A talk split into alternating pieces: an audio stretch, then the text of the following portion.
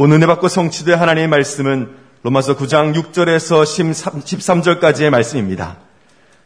그러나 하나님의 말씀이 폐하여진 것 같지 않도다.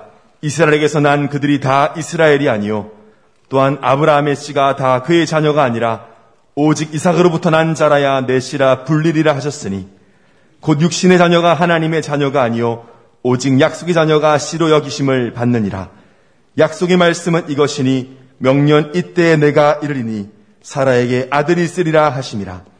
그뿐 아니라 또한 리브가가 우리 조상 이삭 한 사람으로 말미암아 임신하였는데 그 자식들이 아직 나지도 아니하고 무슨 선이나 악을 행하지 아니한 때에 택하심을 따라 되는 하나님의 뜻이 행위로 말미암지 않고 오직 부르신 이로 말미암아 서게 하려 하사 리브가에게 이르시되 큰 자가 어린 자를 섬기리라 하셨나니 기록된 바 내가 야곱은 사랑하고 에서는 미워하였다 하심과 같으니라. 아멘. 신앙 고백합니다. 주는 그리스도시요 살아계신 하나님의 아들이십니다. 아멘. 우리 온난 예배 성도들 해배 성도들 같이 서로 다니서 합시다. 성도님을 만세전에 택함 받은 자입니다. 이거된 말씀 가지고 예정된 축복을 누리는 삶이란 제목으로 말씀을 드립니다. 요즘은 자주 사용하지 않지만은 엿장수 마음대로라는 표현이 아, 있습니다. 젊은 분들은 이 의미를 잘 알 수가 없지만은 50대 이상 되는 분들에게는 아련한 추억이 있습니다. 아, 지금은 우리나라가 세계 10대 경제 대국으로 그렇게 아, 잘 성장했지만은 1960년대, 70년대에는 그야말로 너무 가난해가지고 살림살이가 참으로 어려웠습니다. 지금처럼 간식거리가 넘쳐나는 소위 다이어트란 용어도 없을 만큼 상상도 못할 만큼 그렇게 먹는 것이 없는 가난했습니다. 삼시 세끼를 제때 먹는다. 그러면 그, 그 집안은 잘 사는 아, 집으로 속했습니다. 그러니까 일반 아이들에 있어서는 간식이다라고 하는 간식이라는 말은 거의 없는 시대였습니다. 그런데 가뭄에 그렇게 아, 담비처럼 한 가지 달달한 간식이 있었는데 그것이 바로 엿입니다. 아, 당시에는 건물상들이 많아서 전쟁 이후라 아, 국가가 쇠가 많이 필요했던지 그런 고철들 그런 어, 들이 필요해서 건물상들이 여러 마을을 다니면서 고철들을 수거를 해 갔는데 엿장수들이 고물을 받고는 돈을 주는 것이 아니라 엿을 줬어요. 그래서 엿장수들이 온다 그러면 엿장수가 온다 그러면 아이들이 그냥 엿을 얻어 먹기 위해서 엿 받고 엿을 받고 위해서 집안의 빈병이나 또 그런 이, 이 그, 이렇게 어, 찌그러진 양, 양 냄비나 뭐 그런 어, 고철들을 가져다 주고 엿을 그렇게 받고 먹었습니다. 때로는 고철이 아닌 성한 그릇도 찌그럽게 만들어 가지고 또 그렇게 어, 바꿔 먹고 혼나는 일도 다반사였습니다. 아이들이 고물을 가져다 주면 엿장수가 이렇게 가위질을 큰 가위가 해서 가위를 척척척 하다가 엿에다가 도끼 같은 걸 딱대가 탁 치면 엿이 그렇게 잘려 나와서 그걸 가져가는데 이 엿장수가 고물을 가져오는 거 보고 마음에 들면 크게 딱 때려서 크게 주고 안 들면 조금 탁 때려줘요. 그러니까 뭐 엿장수 그때 나온 말이에요. 엿장수 마음대로 한다. 엿장수 마음대로 그렇게 엿장수 마음대로 엿 크기가 달라졌어요. 제가 어릴 때 겨울에 그 당시는 다들 그 어려우니까 그 집안에 방 안에 화로가 있어 화로. 화로에다가 이 쇠로 만든 화로 거기다 불을 지펴서 겨울을 그렇게 가족들이 앉아서 따뜻하게 내는 그런 어, 화로가 있었는데 이제 봄이 되고 날씨 따뜻해지니까 어머니인데 엿 박으면 되겠냐 허락을 받고 엿을 바꾸는데 이 화로가 쇠라면 쇠, 쇠가 아니고 이모노로 가는 이 아이런 그러니까 스테일이 아니라 아이런 이걸 해야 엿을 많이 줘요. 탁 때려 탁 깨져야 깨주는 쇠가 돼야 엿을 많이 주는데 제가 보니까 이 아이런이 아니고 스틸이란 말이요. 쇠라서 엿을 많이 안 줄 것 같아서 제가 이렇게 그 엿장석에 이거요. 아이런입니다. 깨집니다. 일본말로 이모노입니다. 이거 깨집니다 하니까 아닌데 쇠인데 아닙니다. 이 깨지는 쇠입니다. 그렇게 제가 설득시키고 엿을 두 배로 가져온 적이 있어요. 그 다음날 엿장수 받고 야 이놈아 안 된다. 안깨 쇠를 낸데 속였다 그래. 속인 게 아니고 설득을 당한 거지요. 제가 왜 이 말씀을 드리느냐? 우리가 요 신앙생활을 하면서 꼭 가지고 있어야 될 영적 의식이 있습니다. 그게 뭐냐? 하나님 마음대로예요. 이걸 여러분들이 인정해야 됩니다. 영적 의식이 딱 갖춰 있어야 돼. 하나님 마음대로.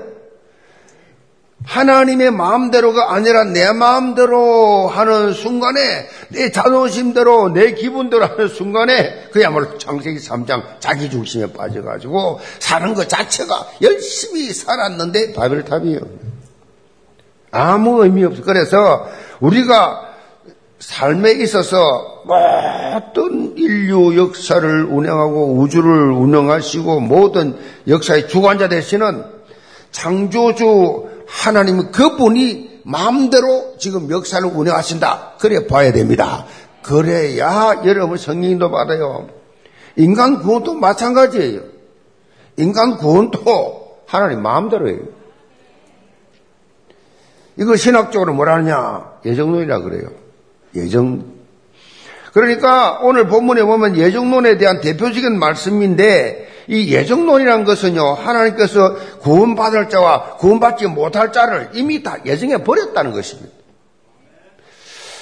쉽게 말해서 하나님의 선택을 받은 자와 선택받지 못한 자를 다 결정해 놔버렸다. 그이 예정론은 하나님의 입장에서 볼 때는 아무런 문제가 없는데 인간의 이성적 눈으로 볼 때는 논쟁 여지가 엄청 많은 이론이에요.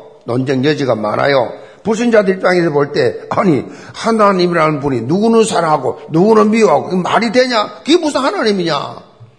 그런 것들을 많이 따지지요. 제가 전도를 할 때, 이 예정론 이야기를 하면요, 부신 친구들이 막 화를 내고 그래요.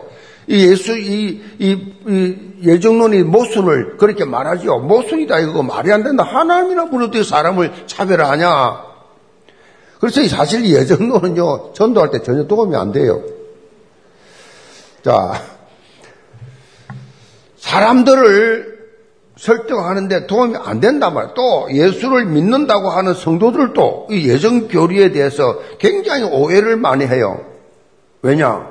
어, 이미 다 예정되어 있는데, 이미 다 구원받기로 되어 있는 사람 구원받을 텐데, 우리 전도할 필요 뭐 있냐? 성교할 필요 뭐 있냐? 왜 하나님이 다 시간표 되면 다 그렇게 믿게 하겠지. 자, 예정론을요, 잘못 오해를 하게 되면 굉장히 부정적 또 이렇게 수동적 신앙생활을 하게 돼요. 그런데 이렇게 다양한 논쟁을 일으킬 수 있는 내용이 성경에 기록된 이유가 뭐냐? 왜 이런 성, 이 내용을 성경에 기록했냐? 그것은 바로 이 예정론이 사실이고 변함없는 영적 진리고 절대 진리이기 때문에 그렇습니다. 사실 인간 이성의 잣대를 가지고 성경을 재단해 버리면요. 인간의 상식을 가지고 인간의 과학을 가지고 자연과학 가지고 이렇게 성경을 보면요. 성경 모순이 너무 많아요. 그래서 창세기부터 계시록까지 영적인 눈으로 보지 않고 믿음의 눈으로 보지 않고 인간 이성으로 바라보면 다 찢어버려 껍데기만 남아야 돼요. 그래서 예수를 안 믿는 이 불신자들도 성경 많이 읽습니다. 제가 대학 다닐 때 역사 교수는요 성경 깨뚫고 있어요. 왜? 이스라엘 역사니까. 역사책으로만 보는 겁니다. 역사책으로. 역사책이지. 맞잖아요. 이성으로 보면. 역사책이지. 영적으로 전혀 그, 그분들은 구원 못 받았기 때문에 그런 것 영적인 게 모르니까 역사책으로. 아니 성적 선생님도 성경 다섯 번 통독했다 그래 통독. 성경 통독을 다섯 번 했는데도 지옥 갔어요. 구원 못 받았습니다. 여러분 한독도 안 하고 지금 구원받아 앉아 있잖아요. 이게 하나님의 이 예정, 예정론입니다. 예정. 예정이란 것은 그런 거예요. 그래서 내가 뭐 해서가 아니에요. 그래, 자유주의 신학, 있잖아. 자유주의. 자유주의 신학자. 예를 들면, 지금 우리 연세대에 있는 신학, 저 이화여대에 있는 신학, 무슨 이게 서울대에 있는 종교학, 소위 말해 세계에 있는 유명한 무슨 이 종교학자 전부 다 신신학이에요. 싹 다. 무슨 말이냐? 이성으로 이해 안 되는 물고기 두 마리 떡딱 오천 먹였다. 그 말이 안 되는 소리, 그런 말이 아니고, 소년 하나가 도시락을 여니까, 어, 아, 애가 도시락까지 왔는데 어른들이 안 가져왔겠냐? 다 가져와. 점심시간 되니까 다 열고 가지고, 예수님 기도하시고 먹은 거다. 예수가 무슨 무리로 걸었냐? 그래서 숨에 안개가 쫙 꼈는데 예수님이 해변가로 쫙 걸으니까 이 배 타고 있던 제자들 볼 때 마치 바다 위에 있는 것처럼 보였지.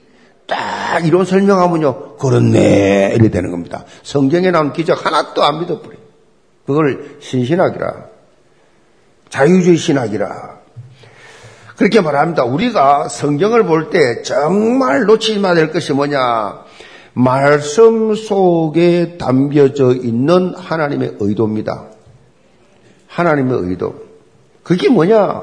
이걸 알아야 돼요. 오늘 본문 통해서 하나님께서 우리에게 주시는 메시지는 말씀 제목 그대로입니다. 예정된 축복을 누리는 삶을 살아라. 우리 미래는요, 완벽하게 보장됐기 때문에 완벽하게 보장 미래가 되어 있어요.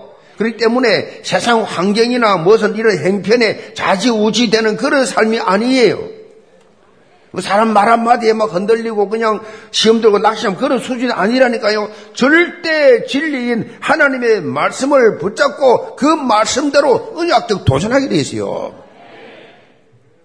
영계보다 신로들 하나님께서 예배해 놓으신 이 모든 축복을 사실적으로 받아 누리면서 정거하는 CVD, IP의 삶을 사시기를 제물로 축복합니다. 그럼 첫째로 약속의 자녀입니다. 사도 바울은 지난 주일 말씀을 통해서 살펴본 것처럼 누구보다도 자기 동족 구원에 대한 열망이 강했어요. 차라리 자신이 저주를 받아 그리스도에게 끊어진다 할지라도 어? 이스라엘 민족이 구원을 받게 되면 그렇게라도 하겠다고 하는 언약적 한을 가지고 있었어요.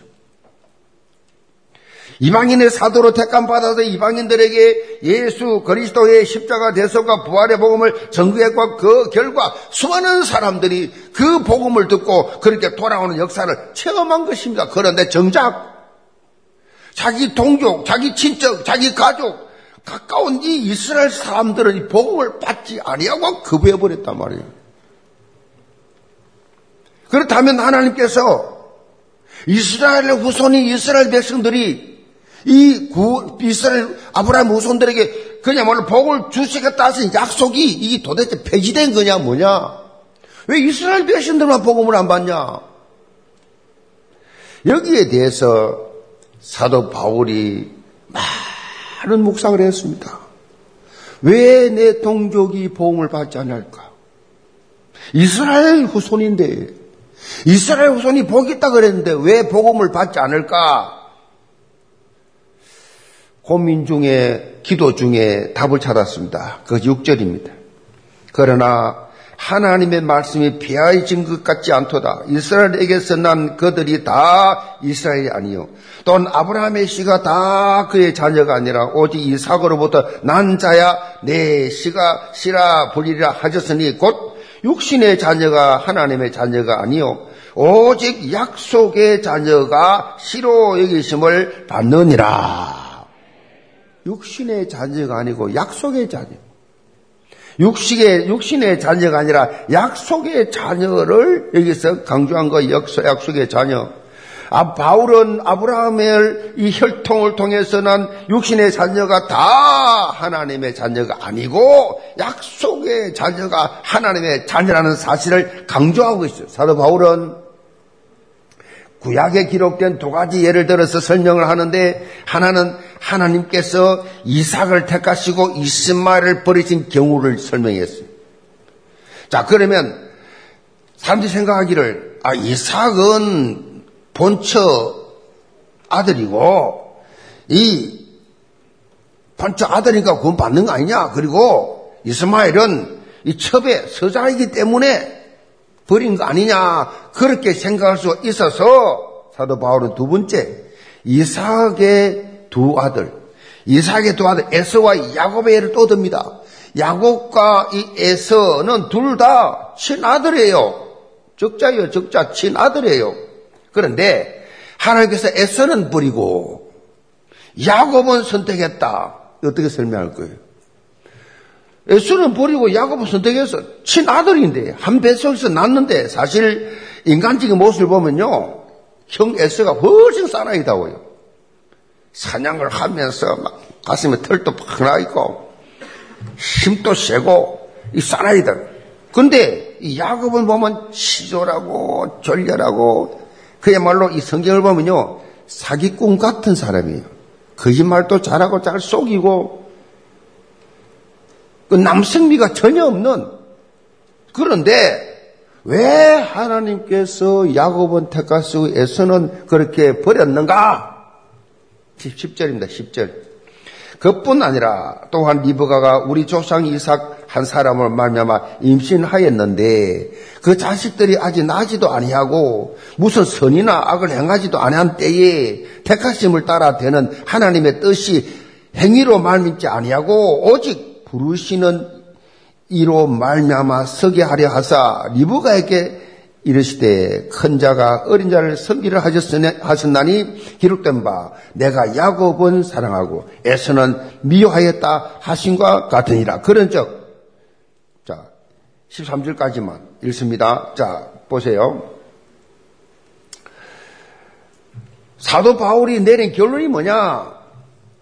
이미 나기도 전에 야곱은 선택하고 애써는 버렸다는 거예요. 나기도 전에 뭐 선을 향하고 착한 일, 나쁜 일 이런 거 다 하기 전에 하나님 그만 품었다는 겁니다. 선이나 악을 행하지도 않았는데 이미 하나님 뜻이 다 정해져 버렸어. 이 말은요 우리가 구원받은 것 자체가 잘 들으세요. 우리 행위가 아니에요. 저분은 인격이 좋아서 마음이 착해서 선한 일만 해서 아니에요. 행위 이전에, 행위 이전에 하나님이 이미 선택해 버렸다. 이거예요, 이미. 에베소 1장 3절로 5절에 보면 이 사실을 아주 구체적으로 설명하지요.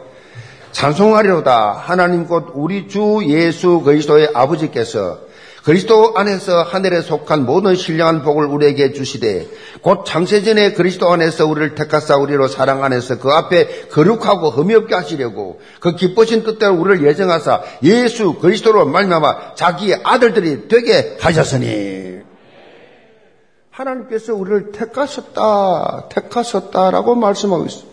여기서 택했다 이 말은요 끄집어냈다는 뜻이에요. 끄집어냈다. 자기의 삶장 사건을 위해서 12가지 영적 문제로 온갖 고통다 고통, 고통을 가다가 영원한 멸망길로 갈 수밖에 없는 저주받은 운명에서 우리를 한 사람 한 사람 이 모양 저 모양 끄집어냈다. 끄집어냈다는 것입니다. 그것도 그것도 언제부터냐? 창세 전에 미리 계획했다. 참 놀라운 일 아니에요. 창세 전에 미리 다 계획됐다. 하나님께서 이 일을 예정해 놓으시고 예수 그리스도를 통해서 다 자녀 삼아 주셨다는 사실을 여기서 바울이 강조하고 있어요. 이것이 얼마나 놀라운 축복이고 엄청난 희소성을 가진 축복인지 여러분이 놓치지 말라는 것입니다. 우리가 구원 받았는, 받았는지, 약속의 자녀인지, 구원을 받았는지 못 받았는지, 어떻게 진단을 할 수 있느냐? 진단하는 한 가지 기준이 있어요. 그것이 바로 예정론을 들은 후에 보이는 반응이에요. 예정론을 들은 후에 보이는 반응을 보고 알 수 있는데 약속의 자녀는 말이지요. 이 예정론을 들으면서 가슴 속에 놀라운 하나님의 은혜를 고백합니다. 예정론에서 제일 중요한 것이 뭐예요? 나를 하나님이 택했다는 것입니다. 이게, 이게, 이게 제일 키거든요. 하나님이 나를 택했다니. 하나님이 나를 택해주셨다. 나 같은 죄인이, 나같이 죄가 많은 사람이 하나님의 전적인 은혜로 택하심을 받아 영원한 생명의 축복을 얻게 되었다는 영적 의식, 이게, 이게 생기니까 감사, 감격이 나올 수밖에 없지요. 아, 하나님의 은혜로 있을 데 없는 자, 왜 구속하여 주는지 난알수 없도다. 사도 바울은 고린도서 15장 10절에 이렇게 고백합니다. 내가 나 된 것은 하나님의 은혜로 된 것인 내게 주신 그의 은혜가 헛되지 아니하여 내가 모든 사도보다 더 많이 수고하였으나 내가 한 것이 아니요 오직 나와 함께 하신 하나님의 은혜로라. 모든 것이 하나님의 절대 은혜 그 자체였다는 것입니다. 그런데 이와는 달리 하나님의 구원에 없는 사람들은 예정론에 대해서 듣고 나서 아니 이게 도대체 말이 되느냐라고 반문을 그렇게 하면서 심지어 분노하는 사람도 있어요. 화를 내는 사람도 있어요. 그래서 예정론은 하나님의 은혜를 아는 자와 그렇지 못한 자를 구분해야 할수 있는 중요한 시금석이에요. 여러분이 현장에서 복음을 증거하다 보면 그런 것을 많이 느낄 거예요. 영계 모든 성도들은 이런 예정론을 들으면서 모두가 감사와 감격이 넘치시기 바랍니다. 우리 한번 같이 고백합시다. 나는 하나님의 택함 받은 약속의 자녀다. 우리 영계 모든 성도들은 내 마음속에 나는 하나님이 만세전에 택정하시고 구원해 주신 약속의 자녀다. 육신의 자녀가 아니라 약속의 자녀다. 육신으로는 비참한 가정에 태어났지만은 육신으로는 불신 가정에 태어났지만은 하나님께서 나를 만세전에 택정하시고 약속의 자녀로 거듭나게 해 주셨다. 이런 분명한 신분의식. 이 신분 의식을 가지고 언약 여정을 가면서 언약 성취의 주역들로 멋지게 서시기를 죄물로 축복합니다. 두 번째로 남은 자 의식입니다. 14절을 봅니다. 그런 적 우리가 무슨 말 하리요? 하나님께 불의가 있느냐? 그럴 수 없느니라. 사도 바울은 하나님의 선택에 대해서 인간의 입장에서 불공평하다고 말할 수 있을, 있음을 알고 이것을 이제 이런 질문을 또 던집니다. 그러면 하나님이 누군 택하고 누군 버렸다고 해서 하나님이 불의하냐? 하나님이 틀렸냐? 바울은 그럴 수 없다라고 단호히 답을 주고 있습니다. 피어물의 인간이 창조주 하나님의 선택에 대해서 의의를 달 그런 성격, 성질의 것이 아니다. 바울은 여기에 대해서 토기장의 비유를 통해서 구체적으로 설명을 합니다. 20절입니다. 이 사람아, 너가 누구이기에 감히 하나님께 반문하느냐? 지음을 받은 물건이 지은 자에게 어찌 나를 이같이 만들었냐 말하겠느냐? 토기장이가 진흙 한 덩이로 하나는 귀이슬 그릇을 하나는 천이슬 그릇을 만들 권한이 없느냐? 바울이 얼마나 답답한 신명을 가지고 표현했던지 이 사람아 그렇게 표현할 정도였어요. 너가 누구이기에 감히 하나님께 반문하느냐? 지은 받은 물건이 지은 자에게 어찌 나를 이같이 만들었냐라고 말할 수 있느냐라는 말씀이에요. 그러면서 토기장이와 진흙 관계를 통해서 더 이상 반문하지 못하도록 만들잖아요. 토기장이가 진흙 한 덩이를 하나 가지고 귀슬 그릇을 다른 하나는 천이슬 그릇을 만들 권한이 없느냐? 여러분 토기를 만드는 것에 대해서 실제로 보신 분들 많을 거예요. 저 이천에 가면 많아요. 그 이천에 가면요 토기 우리 한 분은 거기 간 적이 있는데, 뭐, 그러니까 보니까 막 마음대로 나도 만들고, 뭐, 전부 다른 사람들 만들고, 이렇게 가족들이 만들고 그랬는데, 그래갖고, 근데, 독특한 게 있어요. 아주 아름다운 작품 같은데 참 잘 만들었다 싶은데 토기장이가 망쳐가지고 깨버려요. 토기장의 마음에 안 드니까 자기 기준에 안 받아 깨버려 그냥. 여기 대고 왜 그 아까운 거 깨냐고 말할 수 있어요. 자기가 만들 자기 깨는데 이래라 저래라 말할 수가 없어요.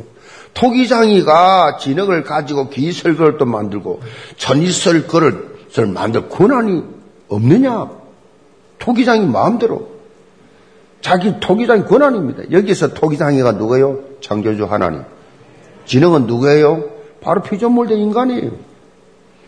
그러니까 여러분이 태어날 때 키가 나는 너무 작게 태어났어 이렇게 하지 마세요. 나는 너무 아담스러워 아담 사이즈야. 그러니까 내 태어난 내 모습 가지고요 창조주 하나님과 하나님이 이렇게 만들었다고 믿어지면요 당당합니다. 얼굴이 좀 남들보다 좀 빠져도 괜찮아요. 하나님이 를 만드는 건데. 못 견디겠으면 쉬어오면 돼요, 그냥. 견디기 좀 나와서 그렇지. 뭐, 그렇게 여러분 당당하면 됐다. 그 제일 중요한 것은 당당해야 돼요. 하나님 날 이렇게 만들었는데, 네 모습 이대로 이렇게 만드는 거예요, 그냥. 그래서 여러분, 제가 교조를 할 때마다 이야기를 하는데, 그냥 신랑은 남편, 신랑은 아내를, 아내는 남편을 볼 때 그 모습 그대로 받아줘라. 그 사람이 그렇게 태어났고 그렇게 살아왔고 그런 습관 체질이 된거 가지고 그걸 그대로 받아줘라. 그 고치려 하지 마. 틀린 거 아니야. 다른 거야. 뭐 자꾸 다른 거를 틀린다고 생각하니까 wrong하고 different 다른 단어잖아요. 그거 자꾸 틀린다 생각하니까 싸움이 나는 거요. 분쟁이 생기고 어 성격이 안 맞았어. 우리나라 이혼율이 1인데 이 OECD 국가니 왜냐? 성격이 성격 안 맞지 안 맞는 거 좋아했잖아요. 반대를 좋아했잖아요, 반대를. 그거 해놓고 이제 해보니까 그게 안, 안 좋으니까 성격이 안 맞았어. 다른 거에 다른 걸 인정하면요, 행복하게 살 수 있어요. 그걸 인정 안 하니까, 인정 안 하니까, 내 기준에 맞추니까, 내인데 안 맞아, 내인데 안 맞아 하니까, 불행해지는 거예요. 불행을 자초하는 겁니다. 그러니까, 하나님이 그렇게 만드셨다라고 인정하면 그 그대로 그 모습 그대로 받게 돼 있어요. 하나님의 절대 주권을 인정 안 하니까 자기가 한번 고쳐보려고.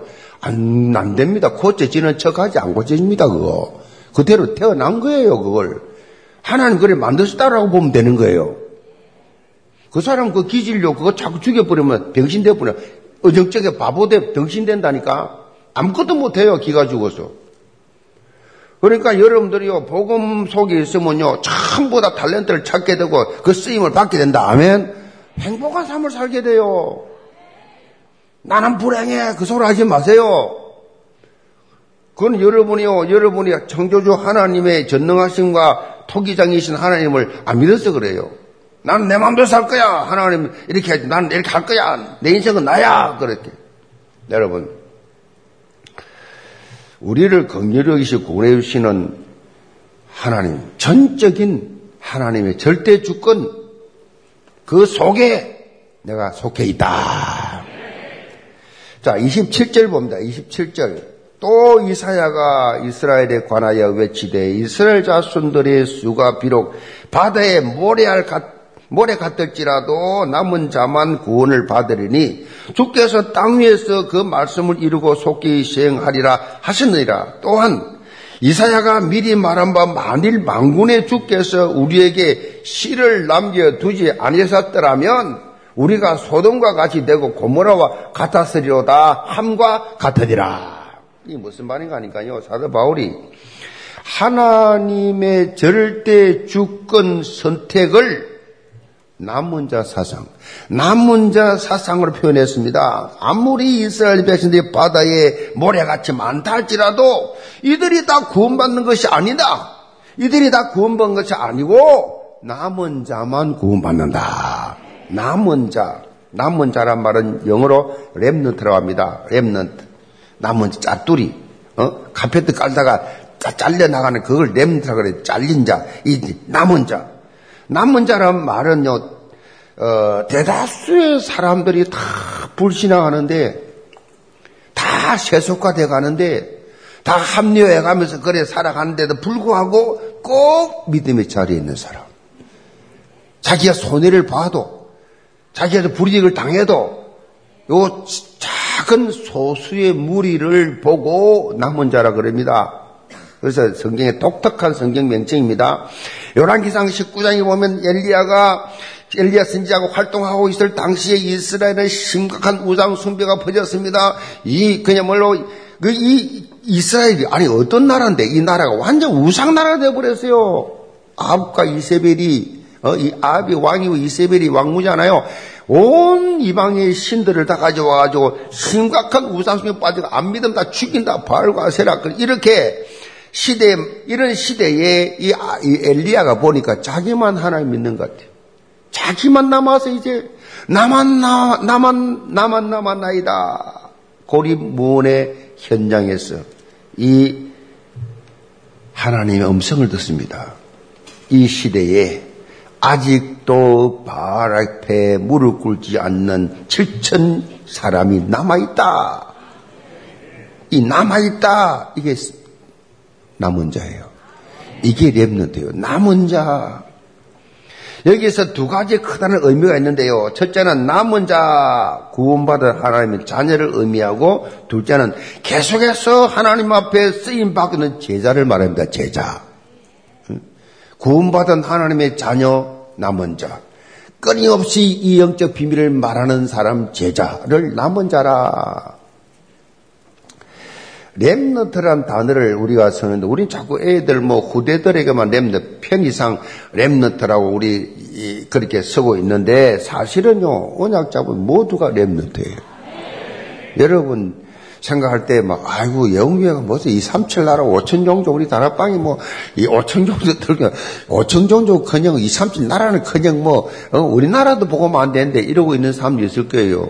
여러분요 전 세계를 가보고 세계 교회사를 공부해보고 여러분 이 목사들은 그걸 다 한 사람들이요. 그래서 전 세계를 보고 현장을 가보고 실제로 공부를 해보면요.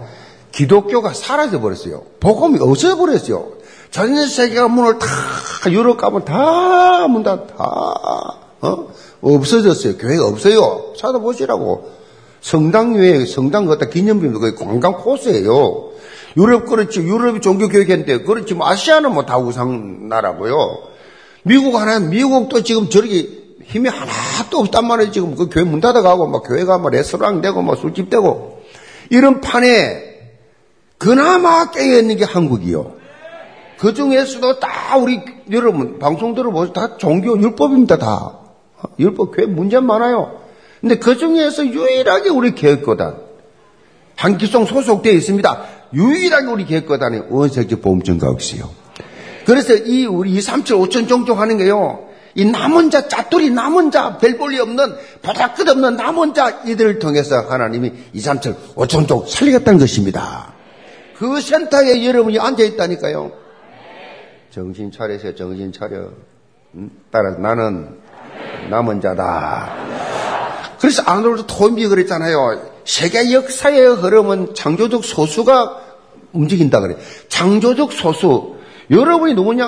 기독교 복음 역사를 이루어갈 창조적 소수라니까요. 이런 주인공 의식을 가지세요.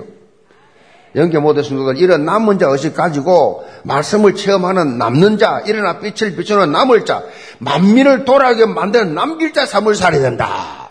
어, 네 문제, 내 문제, 이런 문제, 저런 문제, 이런 거 다 서론 가지고 여러분 힘 빼지 마시고 본론 잡으시 바랍니다. 사단은요, 자꾸 서론 가지고 힘 빼고, 서론 가지고 집중하도록 하고, 서론 가지고, 서론의 마음 다 뺏기가 다 인생 허비하게 만든다니까. 사단은. 본론을 못 잡게 만들어.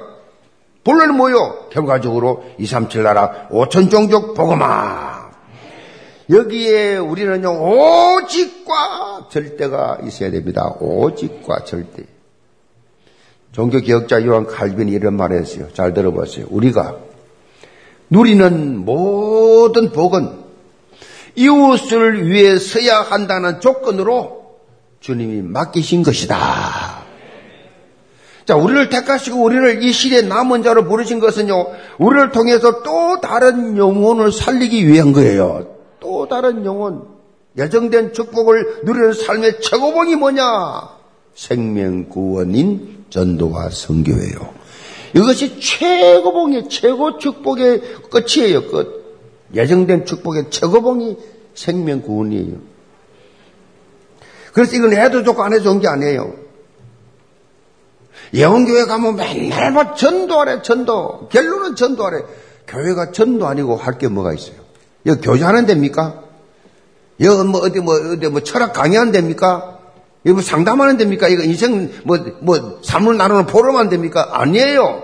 그런 거 다 통해서 생명 구원하라고.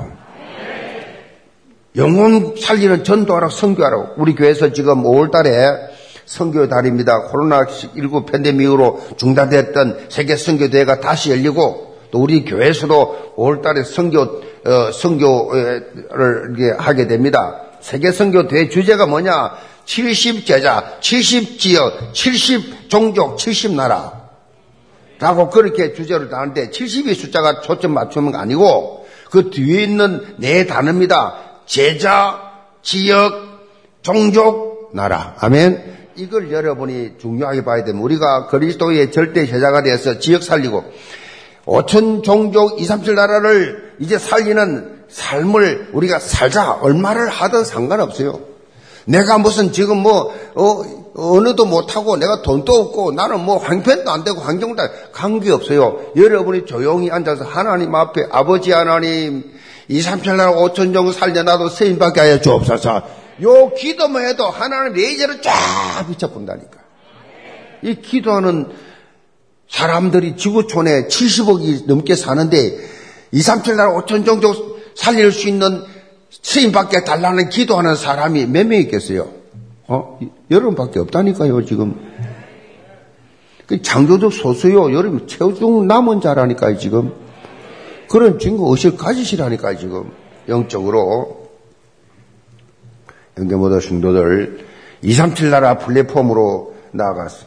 이제 온 성도가 온 기관, 온 부스가 원리스가 되었어. 기도하면서 언약적 도전을 하는 응답의 주역들 다 되시길 제문으로 축복합니다.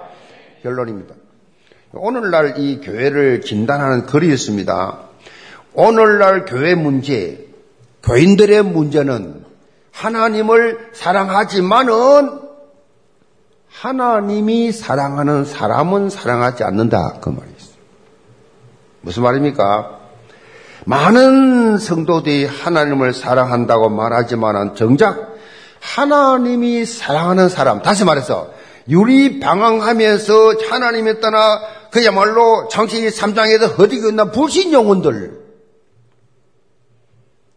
그들을 사랑하지 않고 그들에게 하나님의 사랑을 전하지 않는다는 얘기예요. 이것이 오늘날 교회와 교인들의 본질적 문제다라고 지적했어요. 하나님께서 우리를 장세전에 예정하셔서 약속의 자녀로 삼으시고 남은 자의 사명을 주신 이유가 어디였느냐? 지금 여러분 주위에 있는 불신 영혼 가운데서 우리처럼 예정된 자들이 있다라는 것입니다. 누군지는 몰라. 누군지 누가 예정되어 있는 자인지 몰라. 그래서 저는 이 말씀 묵상하면서 어릴 때 보물찾기를 했잖아요. 소풍을 가면 선생님들이 막 어디 알지 못하게 막 어디 쫑이 쫓기 넣어놓고 그거 찾으면 선물 주고 그랬잖아요. 그 보물찾기. 하나님께서 구원학교로 작정된 자들을 이렇게 우리 학교에, 우리 직장에, 우리 지역에 붙여놨는데, 요걸 차단해, 차단내는 게, 차단낼 때 어떻게 차단내느냐? 복음을 탁 던졌을 때, 저, 저 경험은 그래요. 딱 던졌을 때의 반응을 보면 알아, 반응이. 반응이 말이지요. 어떤 사람은 막 굉장히 거부하고 막, 막 어떤 사람은 또, 아, 좋지요, 좋지요. 뭐, 뭐, 논쟁하기 좋아해. 논쟁을, 말을 잘하고 막 그냥 대화하기를 좋아해. 대화하기, 논쟁 계속해서 논쟁하는 그런 사람이 있는가 하면 어떤 사람에게 이 복음을 딱 전가하면 눈빛이다. 눈빛이 딱 쳐다보면서 이 진지하게 받으면서 사실인가 하면서 기웃거리면서 눈빛이 달라. 그런 사람은 예정된 사람으로 볼 수 있어요. 그래서 그들에게 복음을 증가하면 그 사람 복음을 쫙쫙쫙 숯불물 빨아들이지 빨아들여. 그런 사람은 예정된 자예요. 근데 너무 막 그냥 인본주의 쓰고 막 그냥 장난치듯이 하고 그냥 막 욕을 하고 비방하고 아 이건 시간표가 아니든지 그 예전 밖에 있는 사람이에요. 간단한 진단이에요. 그래서 전도를 피곤하게 할 필요 없어요. 힘들게 할 필요 없습니다. 억지로 내가 내가 뭐 하나님입니까? 억지로 예수 믿게 만들고 억지로 영접 그런 짓 하지 마세요. 억지 영접은 아무 소용 없어요. 그러니까 복음을 증대했을 때 사실입니까? 물어볼 게 많은데요. 궁금한 게 많은데 그럼 그 사람은 갈급한 게 많은 거예요. 그럼 갈급한 자들에게 만나서 따로 복음을 증거하는 거예요.